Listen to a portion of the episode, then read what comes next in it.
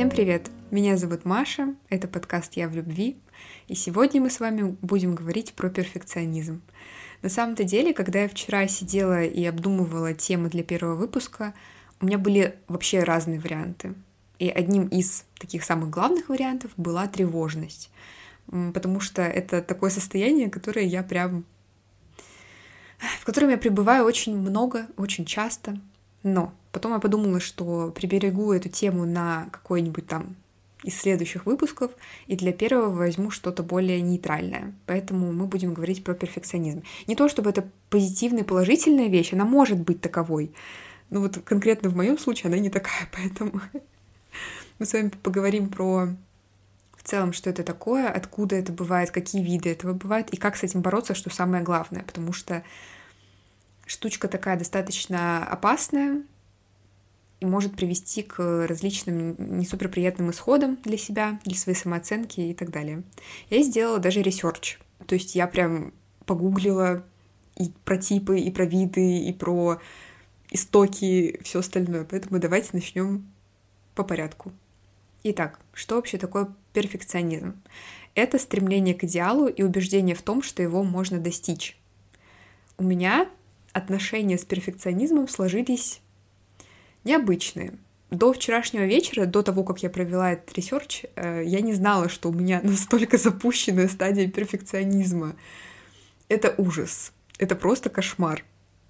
На самом деле, достаточно сложно с ним жить, потому что за что бы ты ни брался, всегда, всегда вот это вот чувство, что можно было лучше, у меня присутствует.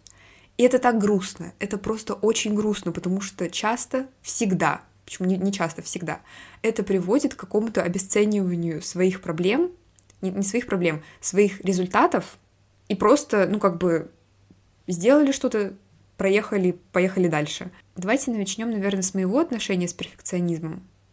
Начнем мы с учебы. В школе я не могу сказать, что я была перфекционистом. Мне вообще было достаточно, я училась на 4 на 5, мне было достаточно этих оценок, я не гналась за какими-то идеальными там, результатами, конкурсами, я не знаю, чтобы быть там лучше всех и везде, у меня такого вообще не было, но при этом я сильно переживала из-за оценок. То есть мне важно было, чтобы у меня было там больше трех хотя бы, 4-5 я имею в виду. Хотя, блин, это, наверное, тоже какая-то форма перфекционизма. Но, с другой стороны, это нужно, чтобы все было идеально. Вот я не знаю, вот это, наверное, сложно, конечно. Но, например, в универе эта черта, и вот это... Как это? Что это такое перфекционизм? Это явление стало для меня очень сложным, потому что потому что оно вызывает у меня какое-то отвращение к учебе из-за того, что я не могу нормально за что-либо браться, чисто из ощущения, что я не смогу довести это до идеала. И это самая главная мысль, что, в принципе, ну, невозможно довести какой-то продукт до идеала. Можно сделать что-то приближен, приближенное к идеалу, но всегда есть место для развития. И вот именно эта мысль сложно, супер сложно мне дается.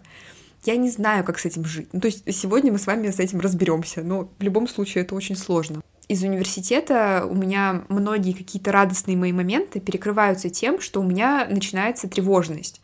Тревожность начинается из-за чего? Из-за того, что есть этот чертов перфекционизм у меня внутри.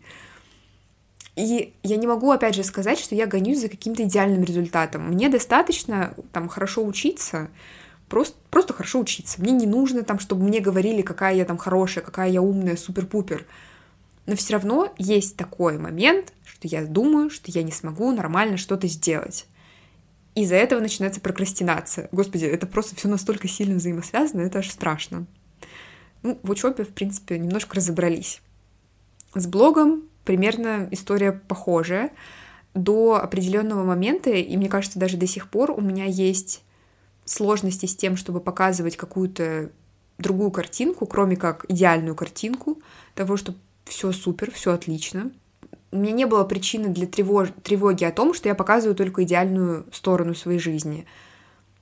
Никто мне там не писал, что я какая-то там не настоящая, потому что, в принципе, ну, как бы не в принципе, а я реально настоящая в своем блоге. И я просто показываю только те моменты, в которых мне реально хорошо. Если я не показываю какие-то моменты, либо мне там плохо, либо никак. Просто нейтрально. я привыкла, что я на подъеме, я должна что-то выкладывать. А когда мне грустно, я такая, ну все, я это там переборю в себе, потом приду и снова с там крутой энергией расскажу обо всем людям. Но это ненормально. Ну, не то чтобы ненормально, вот это, наверное, больше меня задевает, потому что я чувствую, что какую-то часть себя я скрываю от людей. Это окей, но мне хочется быть более честной. Мне хочется говорить о своих состояниях, потому что многие люди, мне кажется, когда видят крутую картинку, классную картинку, идеальную, им уже кажется, что у этого человека в принципе все хорошо, и когда у них самих в жизни что-то происходит не так, они думают, блин, а почему вот, почему вот у меня не все хорошо? Именно поэтому я в какой-то момент решила, что мне нужно этим делиться. Я потихоньку это внедряю в свой блог, пока только в телеграм-канале я могу там сказать, что вот там мне сейчас плохо, но не для того, чтобы мне кто-то посочувствовал, а для того, чтобы, в принципе, это было, что это имеет место в блоге. В отношениях с людьми очень сложно быть перфекционистом, потому что я сейчас объясню. Иногда, когда мне какой-то человек не очень нравится, или когда у меня какие-то мысли возникают, которые мне не нравятся, то есть я думаю, блин, ну почему я об этом думаю, я очень сильно расстраиваюсь. Не то чтобы очень сильно, но меня расстраивает тот факт, что, например, мне кто-то там не нравится, хотя это объективно вещь абсолютно нормальная. Как бы ты там ни пытался говорить, что там, боже, там, распространять любовь, распространять любовь, да, это сто процентов, то есть как бы нести в мир эту идею о том, что, блин, любовь, классно, круто, но когда ты встречаешься с каким-то человеком, который просто вот вообще, ну вот в разрез идет с твоими какими-то представлениями о жизни, это трудно, и я расстраиваюсь, потому что я думаю, а почему я испытываю такие эмоции? То есть я говорю о том, что распространяйте любовь, но при этом я испытываю такие эмоции. Но это нормально, это реально нормально. Нам, ну, как бы, не, может, не могут нравиться все я до сих пор пытаюсь себе это как-то в голову вбить, потому что это реально сложное сознание. Как бы это просто звучит, но это сложно реализовать, оказывается. И, наверное, это работает, в принципе, со всеми негативными эмоциями, которые я испытываю. Мне кажется, что это не то, что вот как раз откуда ноги растут, что я не выкладываю это в блог, потому что у меня очень сильно разнится картинка. То есть там тут все супер, там счастье, любовь там и так далее — а сейчас я сижу и там думаю о, о каком-то человеке, что он мне не нравится, какой-то гнев, злость, вот это все. Не то, даже не то, чтобы гнев и злость, а какие-то просто отрицательные да, эмоции. То есть у меня, в принципе, нет, не было такого, я думаю, что я прям ненавижу кого-то, или там у меня жесткая злоба или агрессия. У меня такого никогда не было, но, опять же, отрицательные эмоции, они могут в разной степени проявляться, поэтому вот у меня какая-то такая небольшая степень этих, этого проявления. Но в принципе, если бы человеку было не свойственно испытывать эти эмоции, он бы, наверное, ну, не было бы таких эмоций. Правильно? Правильно. И нужно помнить это всегда о том, что то, что вы чувствуете и испытываете, это нормально. Просто нужно понимать, как правильно справляться с этими эмоциями. То есть, да, например, агрессию, как-то ее нивелировать во что-то другое. Вот я слово такое правильное, интересное выбрала, а правильно ли я его использовала, я не знаю. Да, я гуглю сейчас, и вот и что. Ну, плюс-минус, наверное. Да, слушайте, я правильно выбрала это слово. Это достаточно странно. А, мне кажется, очень важно понимать, в какое русло направлять ваши эмоции. Возможно, кто-то, я не знаю, кто-то, когда испытывают, агре... испытывает агрессию, злобу, ненависть, идет там, не знаю, бить груши, например, или заниматься спортом, или чем-то еще, или там йога какая-нибудь, или кому-то важно куда-то пойти, с какими-то людьми поговорить. Это окей испытывать весь спектр эмоций. Другой вопрос, как вы его, куда вы его направляете, всю эту энергетику. Ну что, давайте поговорим о характерных чертах перфекционизма. Вообще, как он проявляется, в чем, какие-то пунктики, моментики я выписала. Поэтому, если вы сейчас себя найдете в чем-нибудь из этого, возможно, вам понадобятся какие-то советы, которые я здесь тоже себе выписала. Итак, смотрите, первое. Часто недооценивают результат своей работы. Это я. Это просто я. Каждый раз, когда что-то у меня, что-то я сделала, например, да, и оценили мою работу. Ну, хорошо, плохо, не знаю. Ну, даже если хорошо, да, оценят. Я всегда чувствую, что ну, я какую-то фигню сделала. То есть я сделала что-то недостаточное, что я сделала, но можно было сделать намного лучше. И у меня всегда такие мысли. Далее ставить чужое мнение в приоритет. Кстати, здесь, наверное, я бы даже не сильно согласилась. Хотя, хотя, вот, вот не знаю. Не могу сказать, что у меня чужое мнение в приоритете, но в каких-то вопросах это проявляется все-таки, потому что я часто читаю там какие-то комментарии или вот анонимные сообщения, когда мне там кто-то что-то писал на почве мини там недопониманий в прошлом году.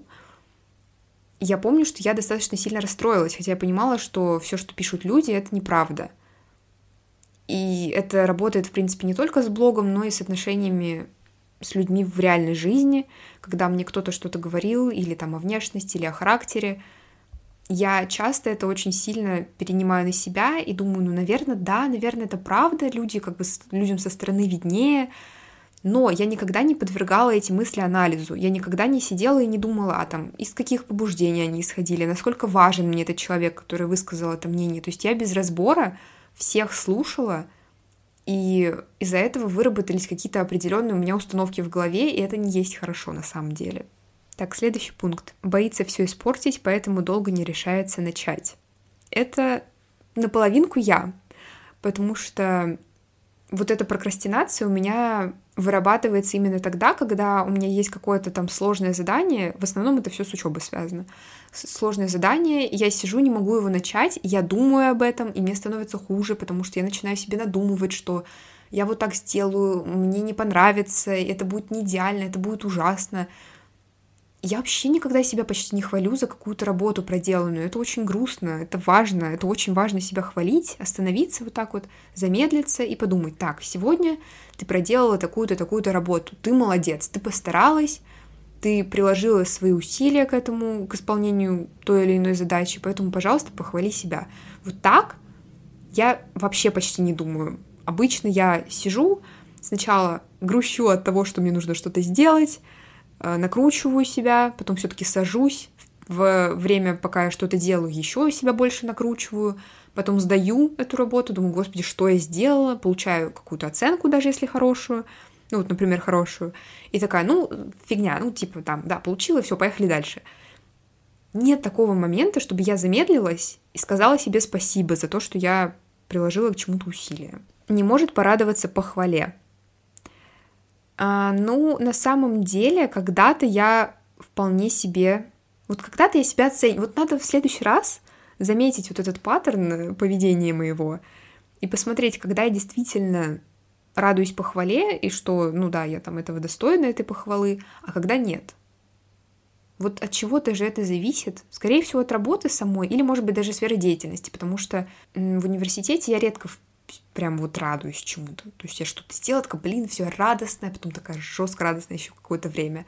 Обычно это у меня все с блогом происходит. То есть я сняла какое-то видео, и мне много людей написали, что... Или даже немного, что им понравилось это видео. Или там мне человек написал один раз, там, ты меня вдохновляешь, ты там очень классная, и мне очень нравятся твои видео, все, мне достаточно. Мне не нужно, чтобы мне много людей об этом говорили. Мне вот скажут это один-два человека, там три супер, просто, это, ну, все хорошо. На самом деле есть же еще различия между тем, хвалят тебя близкие люди или хвалят тебя какие-то рандомные люди, потому что кому-то, вот тоже напишите потом где-нибудь мне, вы радуетесь больше похвале от незнакомых людей, потому что это, да, какая-то объективность, потому что они вас не знают. Или вы радуетесь больше похвале от близких людей. Мне вот сложно на самом деле сказать. Мне очень важно, чтобы мне и близкие люди что-то такое говорили, и чтобы мне говорили это незнакомые мне люди. Потому что есть же, да, такой фактор, а, что близкие люди, ну, вряд ли они будут говорить вам что-то плохо. Может быть, но не то чтобы. То есть они вас похвалят, скорее всего. У меня есть такая штучка, такая, э, такая установка, что близкие люди, они всегда, в принципе, меня похвалят я это уже принимаю как должное, хотя, ну, как бы нифига, надо радоваться, надо реально радоваться, что близкие люди там оценивают результаты моей работы, или, в принципе, не знаю, ты поела, молодец, все. Нужно реально этому радоваться. Но вот для меня, наверное, не то чтобы важнее, но какой-то вес реально имеет похвала от э, незнакомых людей. делает все дольше, чем стоило бы. На самом деле нет, я очень, вот из-за того, что у меня вот эта тревожность в процессе того, что я делаю, я стараюсь побыстрее закончить, побыстрее отправить. Например, если с учебой это связано, либо если... Ну, блин, с блогом, да, с блогом сложно, потому что я этот подкаст записывала, вот именно трейлер записывала раза четыре. То есть именно вот этот выпуск первый я записываю первый раз. То есть ничего, никаких там заготовленных мыслей у меня нет. Только вот какие-то опорные пункты. А вот, например, видео на YouTube мне нужно делать долго, чтобы довести все до ума, чтобы все было идеально. Если там, я не знаю, как-то повернулась не так, это все. Это фаталити. Плохо перезаписываем. Поэтому, наверное, в плане блога, всяких видео, каких-то вещей, которые я вот создаю именно сама, которые мне очень нравятся, я очень хочу довести их до ума, чтобы это было хорошо, чтобы это было качественно. И здесь, да, здесь я могу сказать о том, что я могу делать что-то долго. Я могу затянуть монтаж видео на несколько дней, на неделю, на полмесяца. Даже на месяц у меня в последний раз было. Потому что я реально хотела, чтобы было все отлично. Поэтому в этом плане, да, это я. Так, и последнее. Я проверила, все ли записывают. Предъявляет строгие требования к другим. Вот здесь не совсем правда, потому что у меня больше требования высокие к себе, и это, кстати, следующий пункт, почти следующий, не совсем следующий. И последнее, предъявляет строгие требования к другим. Вот это я чуть-чуть попозже прокомментирую, потому что мы как раз с вами будем говорить про виды перфекционизма, и там я хочу развить эту мысль. А пока давайте перейдем к причинам. Я сделала research, и в основном всякие люди умные э, из причин выявляют именно родителей, которые мало как-то хвалят или ругают за ошибки. То есть сколько бы статей я не перечитала, сколько бы сайтов я не посетила, везде написано именно про родителей. На самом деле, ну это правда. В плане, это очень важный фактор, потому что до там, какого-то возраста именно родители закладывают в нас какие-то ценности и формируют нас, то есть потом, да, уже появляются друзья и так далее. Я не могу сказать, что меня родители мало хвалят. Вообще не могу так сказать. То есть родители реально меня хорошо хвалят, вполне себе и часто. Но, возможно, это вот у меня был период в моей жизни, когда который я не помню.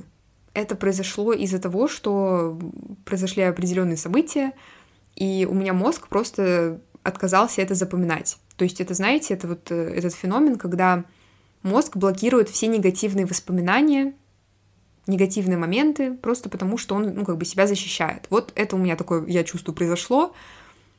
И тогда, я думаю, это произошло тогда. Вот какой-то такой небольшой сдвиг э, в сторону того, что мне нужно достигать какого-то идеала. Опять же, это ввиду определенных обстоятельств, я не буду сейчас, по крайней мере, о них говорить, потому что это не так важно здесь. Но я вчера сидела как раз и размышляла над тем, почему так произошло, почему я себя так веду. Почему я себя так веду? Звучит очень-очень странно.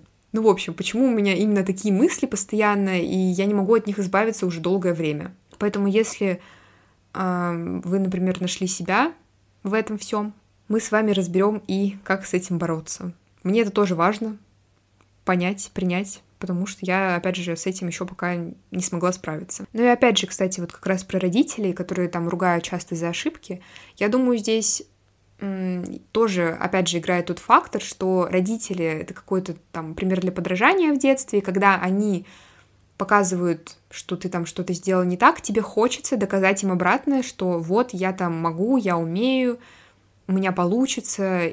И, наверное, правда, оттуда формируется установка, что да, мне нужно быть лучше. Ну и давайте перейдем, собственно, к видам перфекционизма, какие они бывают. Первый — это перфекционизм, направленный на себя.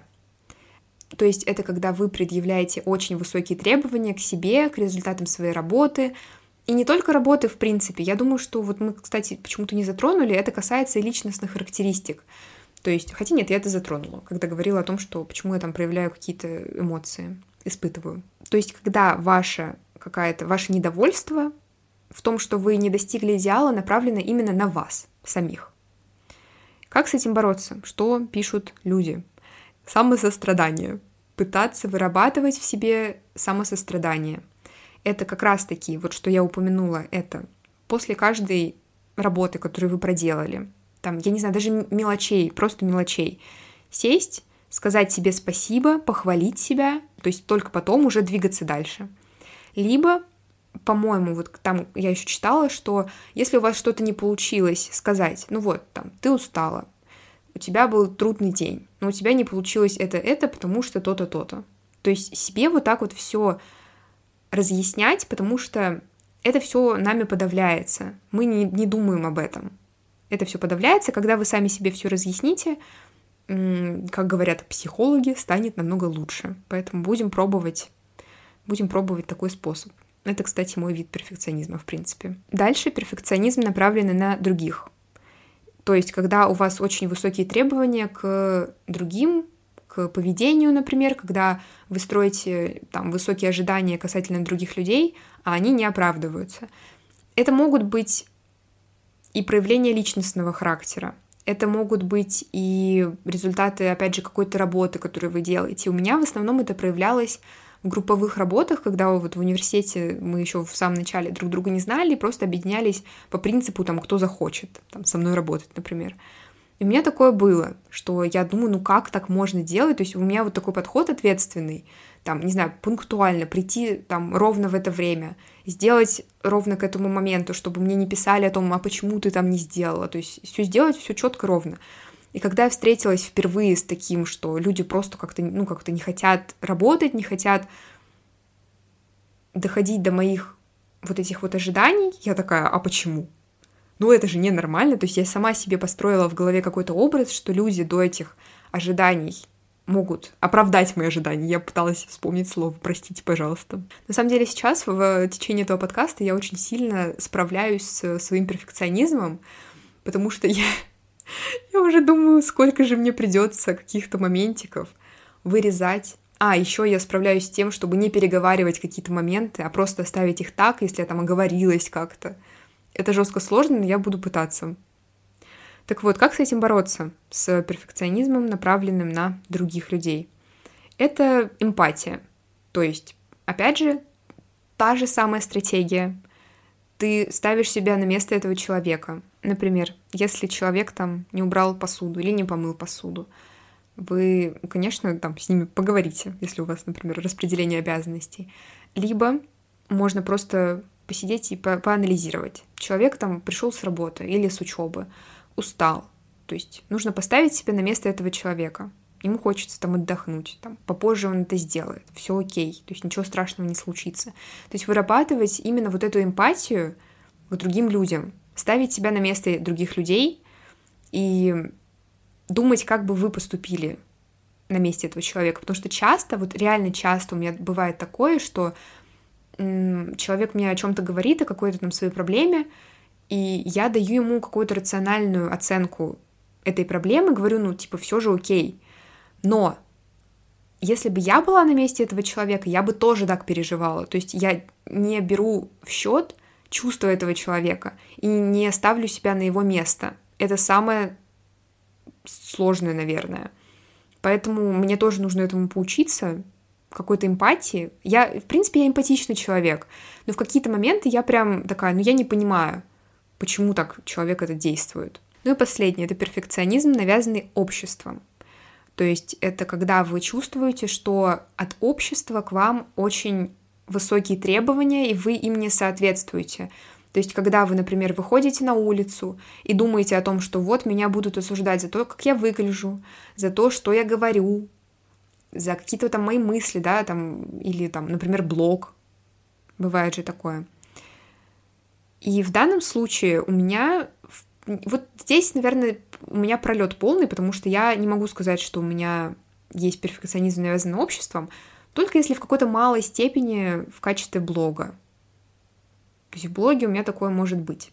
То, что мне кажется, что мне нужно там, быть намного лучше, чтобы подтверждать какие-то ожидания аудитории, которая на меня подписана. Такое есть, но этого не сильно много. В данном случае, как с этим бороться?